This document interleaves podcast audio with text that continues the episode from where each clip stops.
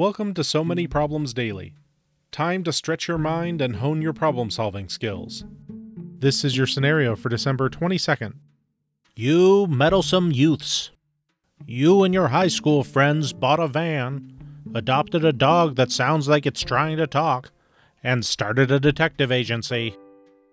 Here's the problem your dog's nephew can speak fluent English, but no one else in your detective squad seems to be shocked and amazed by this.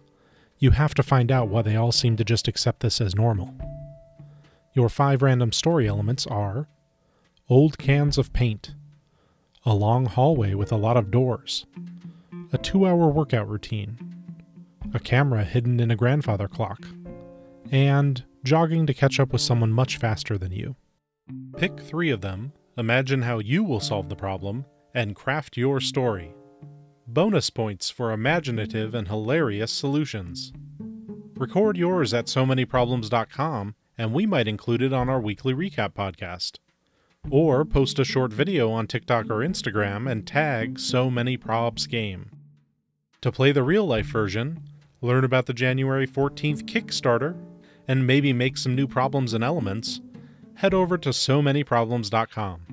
See you tomorrow, problem solvers.